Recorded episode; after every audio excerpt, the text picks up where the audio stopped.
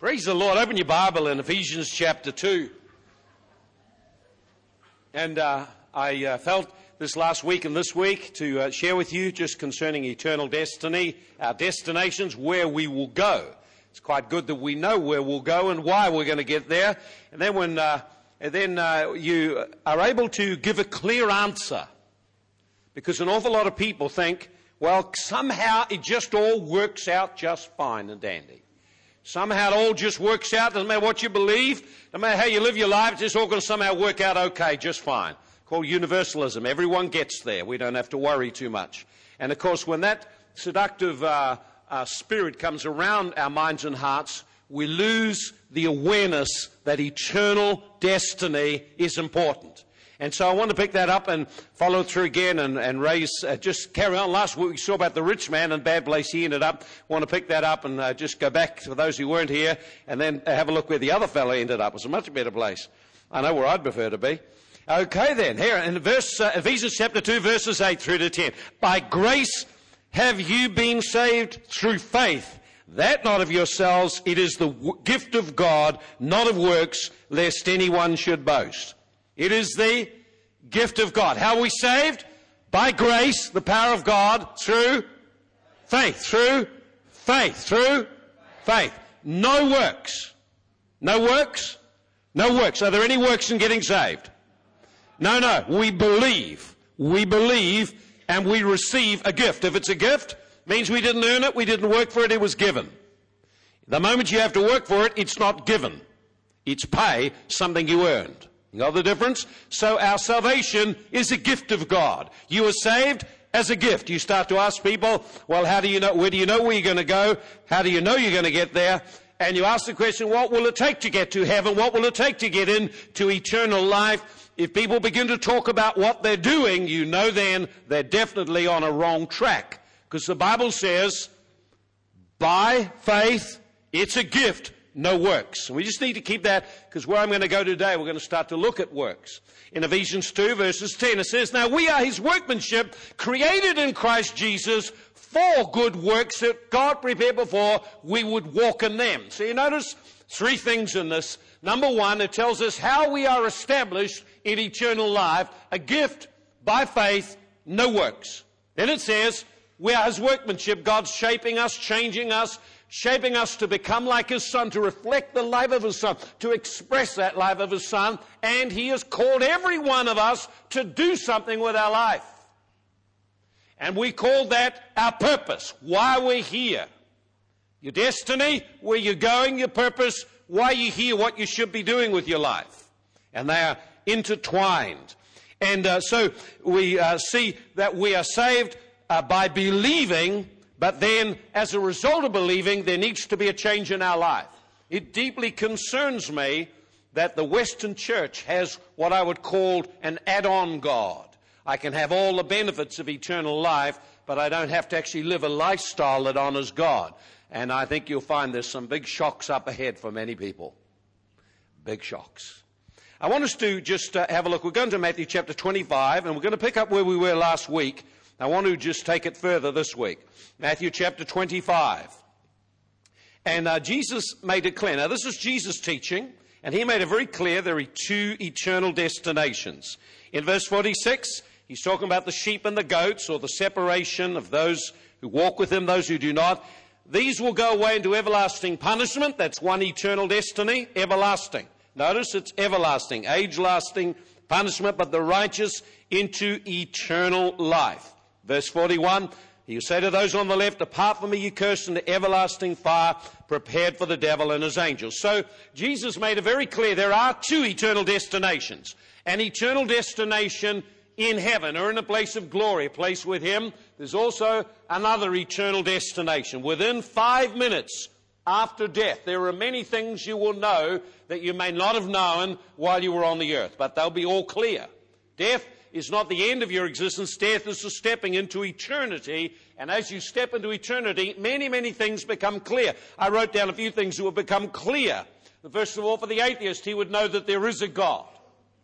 At that point, suddenly he would know that there is a God, and all that he believed all his life was wrong. Uh, for the person who spent all their life accumulating a lot of money, they would realize the money that could buy so much in life can buy them nothing in eternity. And if they haven't sowed and laid up treasure in heaven, then their money has counted for nothing. Another thing that people would know is that Jesus is the way, the only way. What a shock for people who have been in all kinds of religions to discover that Jesus is, after all, the one and the only way. And for those who find this Christian teaching extremely offensive and have little tolerance for Christians making this statement, they also will have their eyes open and immediately be aware there is only one way. God has made that way. Jesus said, I am the way. There is no other religion, no other way. There is no other way. Uh, another thing that people would realize, if people have put off making a decision to serve Christ, they will find they've put it off too long, one day too long, and then suddenly they will be aware they can never have a chance to make a decision again. You see, these are things we need to think about. See, those who followed spirit guides would discover their spirit guides indeed were actually deceiving demons, and now they'll be thrust into an eternal uh, destruction with them. Those who've been going to church and being good people but never actually made a personal response to Christ will find that going to church and doing good was not enough to get them saved. None of these things get a person saved. Those who believe they would get another chance, that somehow they'd be reincarnated, they would suddenly find to their horror there is no second chance, there is no choice. Now, as they exit this life, as they go into the next life, into the age-lasting eternal life, there are no more choices. There's just you reap the consequence of your decisions in life. So our choices are all ours to make, but the consequences of them shape our destiny eternally. How important it is our friends and loved ones come to know Jesus Christ. How important it is. The thing that we will find that the person who has lived their life without God and says, well, I don't need God. God and church are for weak people, for people who are needy. That person who lived their life without God will live it forever without God and without friends and without anything except regrets. So tremendous thing that within five minutes of death, what people would realize. While the people on the earth are wandering around and just suddenly realize the person's died and they call the undertaker and they're grieving, that person already will be aware of all of these things. While a nice funeral church is, a service is held in a church and people are saying wonderful things, that person will already be in the place of their eternal appointment. That's the truth. That's the truth. I find it always takes me a lot of grace and wisdom to take funerals where you know there's a grave uncertainty about a person's eternal future. Very, very, these are things we need to, they're weighty matters. And you say, oh, I don't worry, it's because you're not thinking about it. But then suddenly your friend's just killed in an accident. There it is, it's all over, and you see him, and there it is. He has no more choices. He's made his choices. Now his eternity is set. See, this life is where we make choices. Eternity, uh, this life and eternity, we reap them. I want to just go into Luke chapter sixteen, where we were last week. And uh, Luke chapter sixteen, we want to go through a teaching of Jesus. I want to pick it up again. Let's pick it up in Luke sixteen, verse nineteen. I'll read it out, and uh, we won't go through all of it. We'll pick up a different aspect to last week. Now, there was a certain rich man who was clothed in purple and fine linen, and he ate well every day. And there was a certain beggar named Lazarus, full of sores, who was laid at his gate, desiring earnestly to be fed with crumbs which fell from the rich man's table. Obviously, he didn't get any. Moreover, the dogs came and licked his sores. And so it was when the beggar died, he was carried by the angels, notice this, carried by the angels to Abraham's bosom. The rich man also died and was buried. No, no angels. And being in torments in Hades, he lifted up his eyes and saw Abraham far off and Lazarus in his bosom. And he cried and said, Father Abraham, have mercy on me, send Lazarus that he may dip the tip of his finger in the water and cool, in water and cool my tongue. I am tormented in this flame. And Abraham said, Son, remember that in your lifetime you received the good things, likewise Lazarus evil things. Now, he is comforted, you are tormented. And besides all this, between us and you there is a great gulf fixed. So those who want to pass from here to you cannot, and nor can those from there pass to us. And he said, I beg you, therefore, Father, you would send him to my father's house, for I have five brothers, that he may testify to them, lest they also come to this place of torment. Notice it's a place. Abraham said to him, if they have Moses, they have Moses and the prophets, let them listen to the him, them. And he said, no, Father Abraham, if one of them goes from the, one of them, uh, if one goes to them from the dead, they will repent. And he said, if they do not hear Moses and the prophets, neither will they be persuaded, though one rose from the dead. So we notice now several things about this. So the first thing we see here is the unbeliever will be in a place of torment. Verse twenty-four, I am tormented in this flame. Notice he's completely aware of his condition. He's, uh, he is, in, he, his, he is uh, still in existence as a spirit man in the soul. The true inner man is there. And he, he recognizes uh, uh, Abraham. He recognizes Lazarus. He has his memories, his thoughts, his eyes, ears. These are spiritual eyes, spiritual ears, a spiritual tongue. In fact, all that's happened is he's come out of the tent he lived in, and he's now still the same person, but now he is in another place. So when you die, you will just exit the body you're in, the tent you're in, temporary dwelling place you're in. You'll exit that and go immediately into eternity, into one of two places. And this man who was an unbeliever was in a place of torment. We, uh, we understand he was not in hell because he was rich. There are many rich people in the Bible. He was in this place of torment because he had never repented. I'll touch on that again in a moment. He was aware, notice this, he's aware that there's a need for repentance to avoid that place. And he's very concerned that his brothers had not repented. Notice this. He had no argument about the justice of him being there. He had no request that he be allowed out of there. He never argued that it wasn't fair. And the reason he never argued about getting out was because he'd had an encounter with the just judge, and he realized that in the justice of God, this was the correct place for him to be for eternity. So he had no argument about God's justice in consigning him to that place. As we saw last Sunday night, God longs for and yearns for and loves the sinner and will do all that he can to rescue a person before they go to that place. He will do all that he can. And you see, you notice here that this man uh, must have faced judgment at some point. In Hebrews nine and verse twenty-seven, it tells us, it is appointed to man once to die, and after that, judgment. Judgment means we face the just judge of the earth, and then we're called to account for our life. And uh, no one escapes that. You have an appointment with death and an appointment with the just judge of all the earth. None of us can get out of it. You might be able to cancel a dentist appointment, you can't cancel that one. The worst part of it, at least I know when the dentist appointment's coming up, with this one, you never got an idea when it's coming up. It comes up when we have fulfilled our purpose on the earth.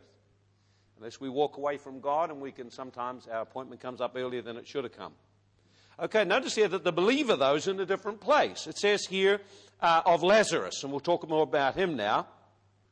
It says Lazarus, and it says he was carried by the angels to Abraham's bosom. Oh, that sounds a good place to be. So the believer actually will be in heaven.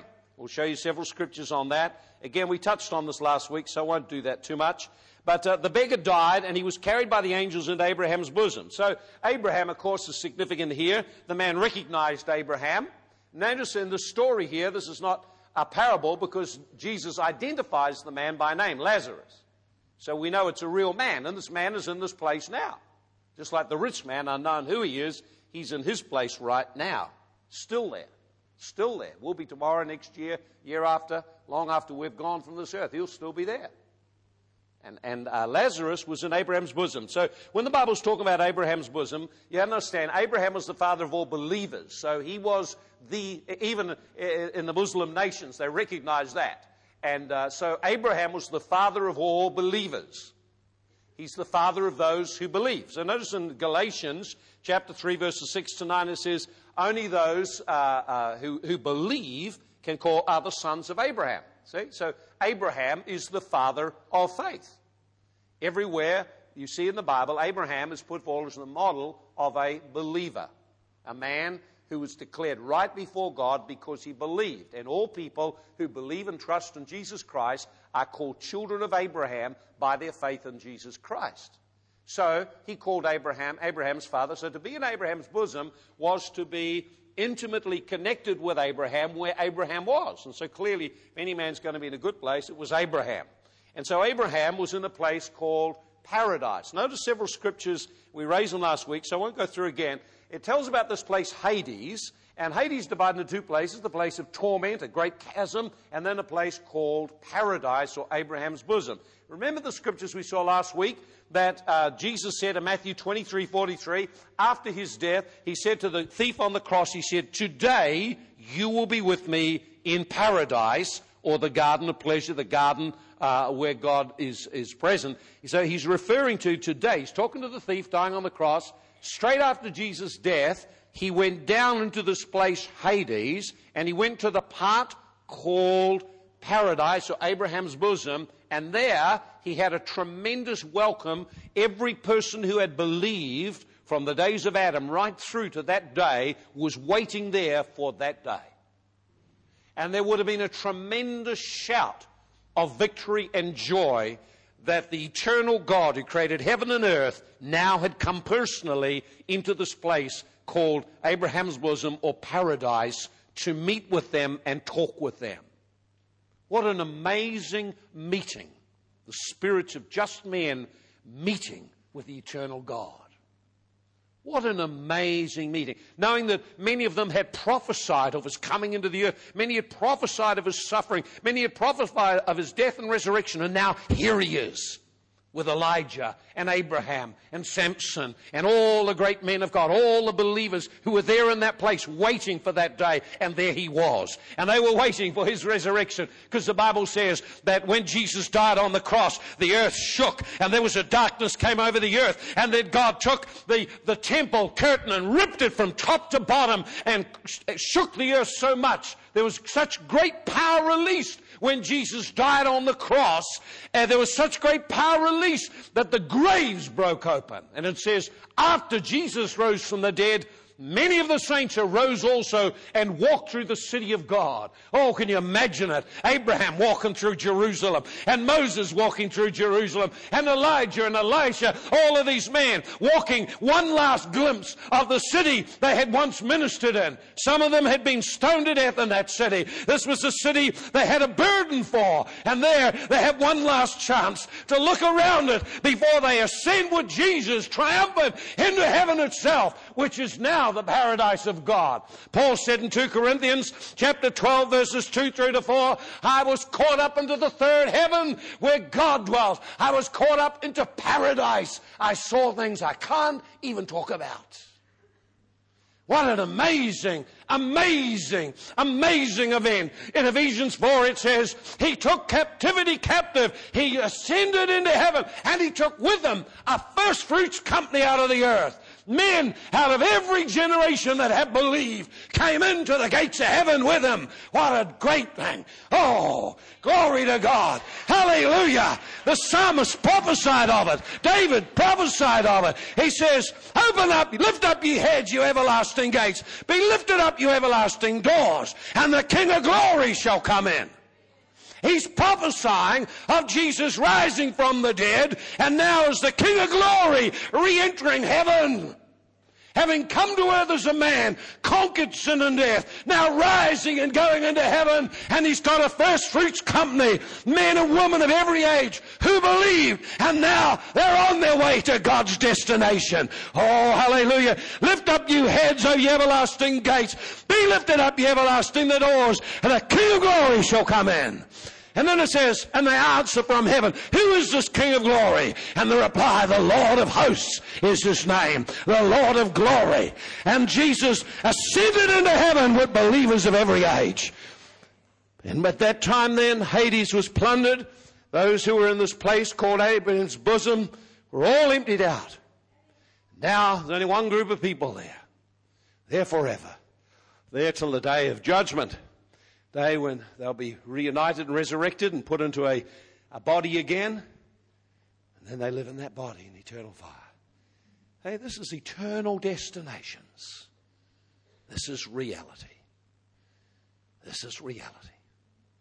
It says the God of this world has blinded those who do not believe. Or in other words, put smoke around them so they can't see clearly what the issues are. Lest the light of the gospel, the glorious gospel of Jesus Christ, should shine into their hearts and they should believe. Man, we need to get a passion to see people saved. Passion for them to go where we, we're going. Hallelujah. Oh, I'm looking forward to that. But you and I can access that realm. We can, by faith, enter in in our spirit into the heavenly city and begin to engage with God. Oh, I tell you, what a privilege. Man, when we get into a place of worshiping God and praising God, these services are not loaded up for what we need to be able to do, to be able to enter in our spirit and engage the living God. What a great privilege you and I have. We need to learn how to do it and how to deal with the things that stop us connecting with God. We can have a touch of heaven, and then we can bring heaven into earth, which is our mission. This is the purpose He put us here. Be connected to heaven and bring it into the earth.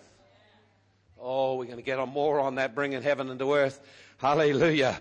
Okay, now have a look at this. In verse uh, twenty-two again. So Rebekah died and he was carried by the angels to Abraham's bosom. Notice what happened to him. But the rich man, it doesn't mention anything about angels.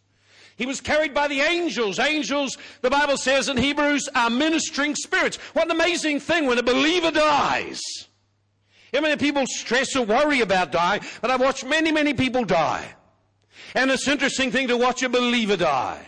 And you feel the presence of God there. You see their eyes alive. I can remember when Florence Steele was dying. I was there when she breathed her last breath. And, you know, people would come to feel sorry for her because she's dying of cancer. But you'd go in there and feel the presence of God. You'd come out and feel, man, I'm the one who needs the help. She's full of the glory and the presence of God. And just as she died, as, as she slipped out of e- uh, uh, this life and into eternity, there was a great joy and a great presence. Oh, hallelujah. Why? Because she's about to encounter angels who will escort her personally to the presence of the King who loved her and died on the cross to save her. And it'll be the same for you and the same for me. We do not have to fear death. Jesus came to deliver us from the fear of death. You don't have to worry about dying and being afraid of dying or what might happen. The Bible says, precious in the eyes of the Lord are the death of His saints. It's a great day for Him. You're about to be promoted. You're about to come to where you've been sowing your life all this time. You're about to enter that place and enter into what you've sowed for eternity. Oh, it's a glorious thing. That's why, that's why churches, we can, it's sad when, when people die, and we do need to grieve and not be unreal about it. There's a great loss. It's a great loss for the living. For the one who's dead, they're now face to face with the living God. Oh, the one that Paul said, oh, you know, he said, I, I, he said, I'd much rather go and be with the Lord. He said, it's more profitable to stay here because I've got a job. I've got a purpose to fulfill. Huh? So believers don't have to be worried. Mate, what a way to go. Glory. Straight out and into heaven. Remember one guy, they, they're threatening to shoot him if he, uh, one of the, the guys, one of the Christian pastors in, in Indonesia. They were threatening to shoot him. Renounce Christ. I will kill you. He said, you're threatening me with heaven. Great, isn't it? Glory to God. So he's carried by the angels. Carried. He was carried by the angels. The angels carried him, or he was gathered by the angels. Escorted into heaven. In Genesis twenty-five, verses eight and verse seventeen, it says in verse eight, Abraham died and was gathered. You find in the Bible, it talks very much in the Old Testament, that when the saints died, they were gathered.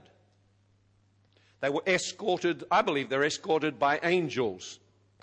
Escorted to the Lord that they have served. Isn't that amazing? Oh, what a... You see, we're not to be afraid of death. That's what it will mean for us. That at that moment of death, as we depart from our body, angels, we suddenly see them. I know they're here. I don't see them. My children have seen them. People here say, I don't see them. I feel their presence. But oh, then you'll see them clearly. And they'll escort you. They'll be glad to see you. Take you to the audience of the King. You have a chance to meet with the King of Kings. This is our destiny. Oh, and so life is so short. We've got an opportunity to serve Him and prepare for that great and wonderful day. Talk a bit more about that as we get there. In Job twenty-seven, and verse nineteen to twenty-two, it says, the rich man lies down, but he's not gathered up. Now, it's not just he's a rich man. He's talking about the wicked man. It's got nothing to do with you're rich or poor. It has to do with the man who lived their life without God. problem with riches is not in the riches themselves, but the tendency for us to trust them rather than trust the living God. And so it says the rich man lay down, and, and he was not gathered. In fact, he is carried before the king of terrors. So there's a huge difference between a saint dying and an unsaved person dying. I've even seen it in their body as they've died. You've seen the, the struggle over this whole issue. See? So, so both of them, now here's the thing. Both of them ended up in a different place. But between dying and ending up in that place, someone they must have met that made the decision where they were going. They had to have an encounter with the living God that sealed forever where they would be. I want to have a look at that a little bit. We're not going to go too far down that, but it's, you need to see this. That this is very, Jesus talked about this a lot, you see. And although I spent a bit of time on hell last week, I don't want to just spend all my time there. Now, here's the thing. Why was, why was, here's the first thing, see, why was Lazarus in heaven? See, what, he wasn't in heaven because he's a poor man. Poor people don't have any edge on a rich person. Rich, rich or poor, make no difference. See, it doesn't matter. In Exodus thirty and verse fourteen and fifteen, it says, in the Old Testament, they had to pay a piece of atonement money. Atonement meant to cover. It was a covering for your soul, a covering for the sins you committed that year, and you paid this certain silver coin every year. But it was the same amount whether you were rich or poor. Picturing in the Old Testament that salvation is the same for the rich and for the poor, and we saw it in Ephesians two. For by grace are you saved through faith without works. It's the same. So why was he there in heaven? Faith. He had to have faith. There had to be faith in his life. He would not have been there without faith. Abraham was the man of faith, and he was there with the man of faith. Here's the second thing. His name, Lazarus, means God is my helper. God is my helper. And prophetically in the Bible, usually the names describe what the person is like. So in saying that's what his name was, God is saying very, Jesus saying very clearly, this man, God was his helper. He was known by God. See, this man, Jesus knew his name. Jesus knew his name. Now you understand this. If God knows, it's one thing for you to know someone, it's another thing for them to know you. See, I know Helen Clark, but she doesn't know me. So can I say that I know her? No. All I do is know about her. So you can know, know about Jesus, but if Jesus doesn't know you, you're in trouble. When it comes to salvation, you're in trouble if he doesn't know you. And this man, the rich man, he was unknown. That's why he's called a rich man. Lazarus was known by name. He was known by name. He was known by name. This is what it says in Luke thirteen, verse twenty-two to twenty-eight. He says, he will arise and say to you, he said, I didn't know you. Now they said, this is what they were saying. They were saying, but Lord, you, you know, you, you were teaching in our streets. We were there. We were hanging out with you. We were in your presence and we heard your teaching and we got inspired by your meetings and stuff. It was wonderful. He said, I don't know you. What is he saying here? He's saying it's not enough to just enjoy being in the presence of God. It's not enough to enjoy great meetings or great teachings or anything like that. You must make a personal response. It's the personal response that God is looking for. He wants us to have a personal relationship. That's what he's designed us for. So he said, I never knew you, you workers of iniquity. Or putting it another way, he says, I do not acknowledge you because you lived your life doing what you wanted to do. That's what he says. That's why he said, I don't know you. In, in Matthew chapter seven, he says a similar thing. Verse twenty-four, he said, man, well, Lord, we did these things in your name. That means they had to be believers in Christ. He said, I don't know you. You just were totally independent people doing your own thing, and I honored the works because it was done in my name. But in terms of relationship, I don't know you. I don't recognize you as belonging to me in an intimate relationship with me. Quite serious stuff, isn't it, eh? So, you notice this in two, in uh, two Timothy chapter two, it tells us this words. It says, now the Lord knows those who are his, but let everyone who know, names the name of the Lord. Now, do you name the name of the Lord? Do you call yourself a Christian?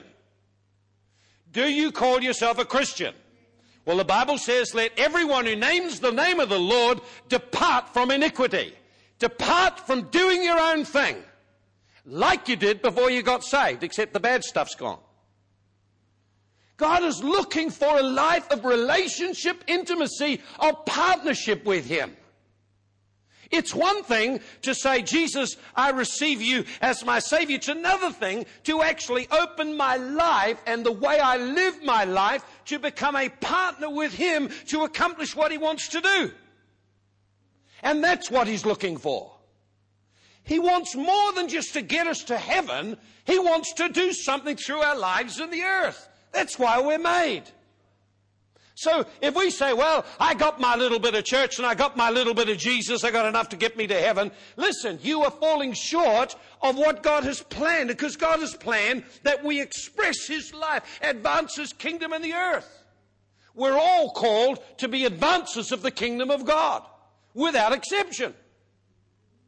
Everyone is called to be part of a body called the Church of the Living God, and then to express the life of the head into the community, without exception. And if people look at your life and they say, I don't see anything different in the way you run your life from the way people who don't call themselves Christian run their life, you're probably in deep trouble. Because something's missing. It's the intimacy. It's the lifeline. It's God working in you. And that's what He wants to do. That's what He wants to do. Now, here's the most wonderful thing. Uh, the great thing is we're saved not by works. I'm glad of that. As we'll keep reminding you, not by works. We're saved by trusting. Just keep remembering that. But the works bit is important. Let's quickly go to a couple of things. I want to pick up in Luke sixteen, verse thirty. Father Abraham, if someone goes from the dead, they will repent. Now notice this, the rich man was aware he needed to repent. Repentance is a change of mind and heart and attitude towards living a life without God. Okay? Repentance is to turn away from living my life to please myself. It's live, turning towards the living God to begin to live a life in partnership with Him, relationship with Him, intimacy with Him, hearing from Him, talking my life with Him, receiving direction, praying over my life and the matters of my life with Him. That's what He's looking for. That's what repentance is. Jesus said in Matthew four, about verse nineteen or seventeen, He said, repent, for the kingdom of heaven is at hand. If you want access into kingdom's dimensions, if you want access into the eternal realm, you've got to repent. You can't have it. You can't have your cake and eat it, is what He's saying. You can't have your cake and eat it as well. In other words, if we want access to the life of intimacy with God, there's got to be a disagreement with the things that God hates. We've got to decide we're against them too. We're against them as well. We're going to turn with the Lord, see? Notice what Jesus came down and began to talk to His disciples straight afterwards. Look, just keep seeing in the, in the, in the Bible, they have no chapter headings. So you watch this. He goes on, He's talking about hell and the man's all, and why the man's there because he never repented. Now look, at, get this. Then He said to the disciples, it's impossible that offenses shouldn't come, but woe to him through whom they come. It'd be better for him if a millstone was around his neck. Verse three, take heed to yourselves. If your brother sins against you, rebuke him, and if he repents, forgive him. I want you to circle the word if. If. If he repents, forgive him. If he sins against you lots of times, then you re- and he repents, you forgive him. Now I want you to see something in here. Do you notice that forgiveness is conditional? See, this is a thing where a lot of Christians really need sharpening up in our thinking. We tend to embrace in the West what's called a cheap grace. Well, God's just so good. And God understands my weakness. And, you know, God will forgive me. Now, listen what the Bible says. Now, He's talking about now human relationships. If Rod does something against me that offends me, should I forgive him? If he repents. In other words, the Bible says what I should do, he said, I should go to him and I should confront him over the sin.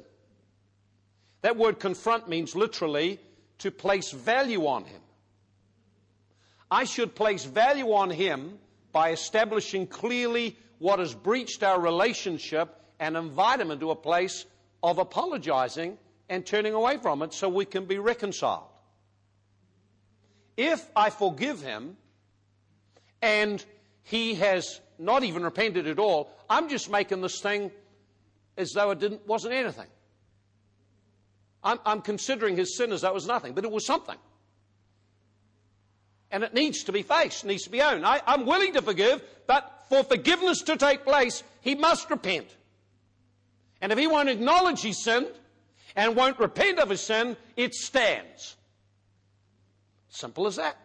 Now, Jesus said this about human relationships. How much more about the relationship with God? Now, when Jesus died on the cross, did he die for all the sins of the world?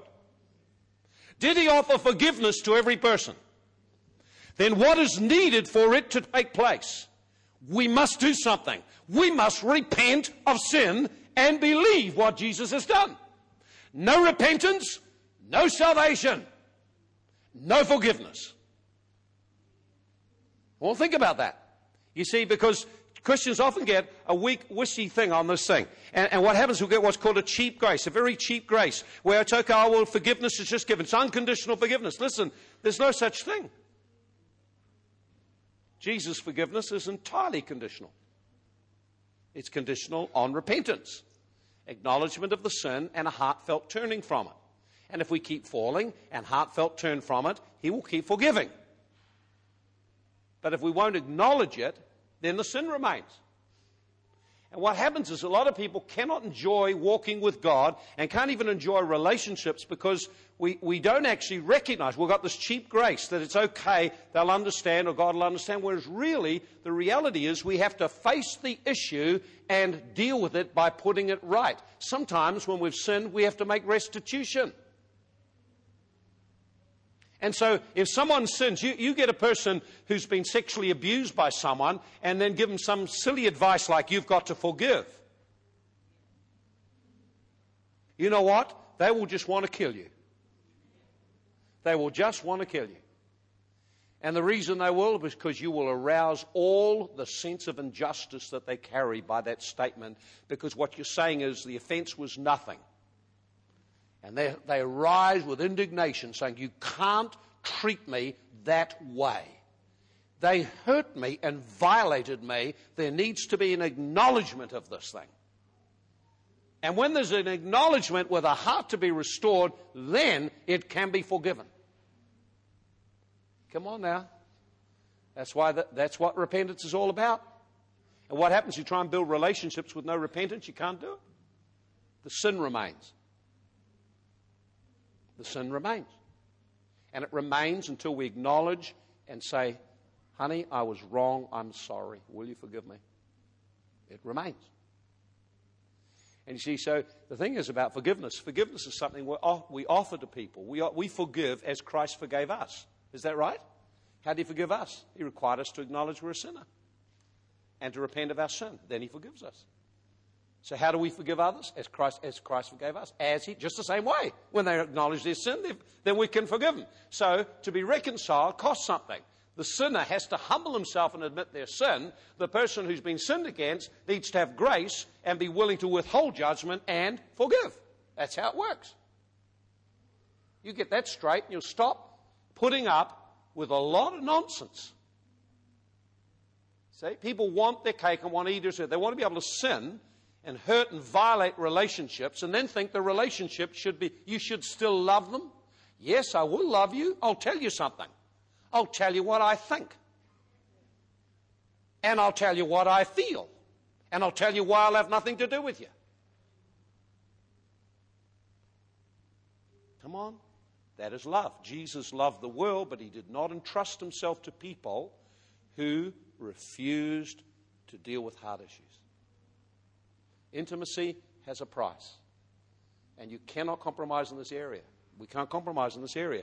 And so what happens is we try to, you know, forgiveness is always offered. We are called to be ministers of reconciliation to release people's offenses. But there is a part of it that's required, and that is that's called repentance. The person has to take ownership of the sin and the failure, acknowledge their part, not everything, but just their part, and then express regret and seek forgiveness. Then forgiveness is released and reconciliation takes place. It's absolutely beautiful.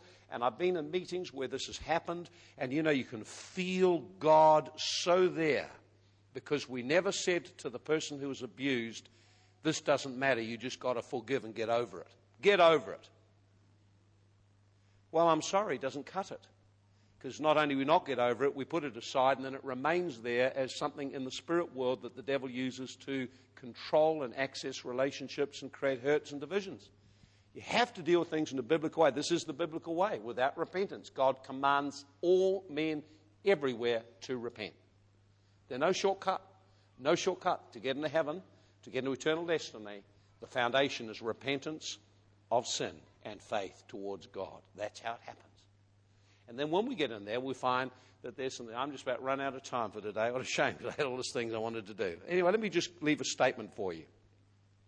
Leave a statement. In heaven, not everyone is at the same level. If God is a just judge, he must ensure that people who are more wicked on the earth have greater punishment in eternity. And he must ensure that people who served God on the earth faithfully are rewarded for all eternity in a way that distinguishes them from the one who didn't.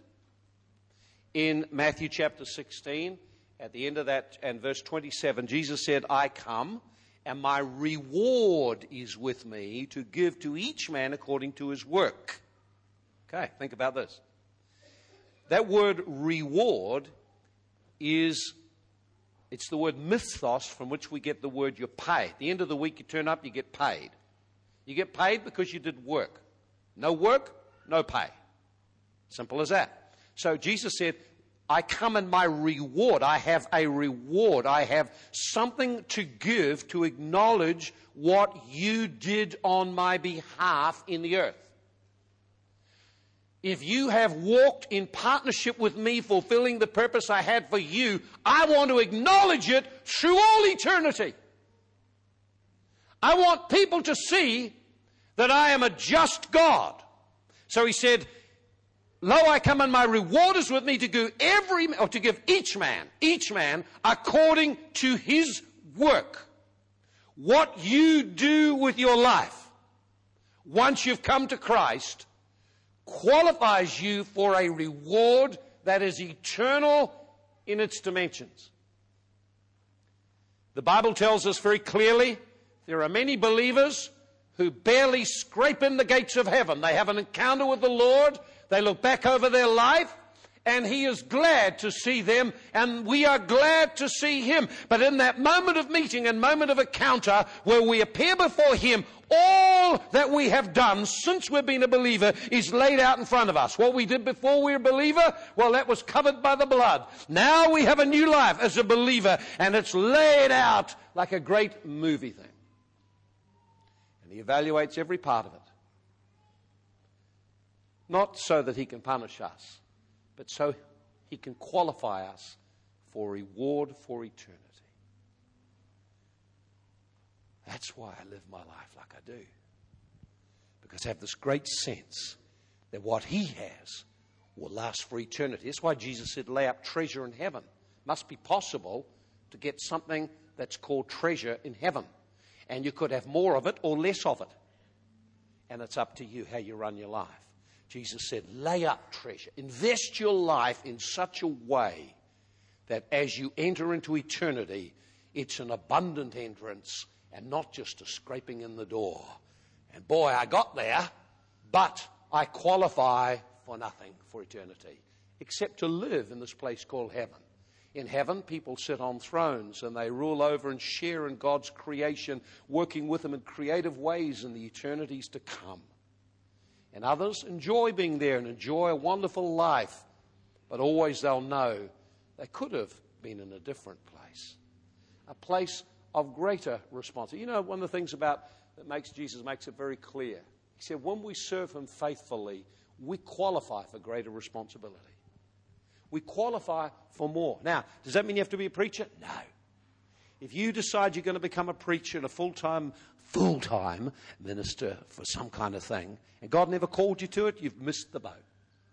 Every believer is a full-time servant of the Lord, called by God to fulfill a purpose for which he will reward us for eternity.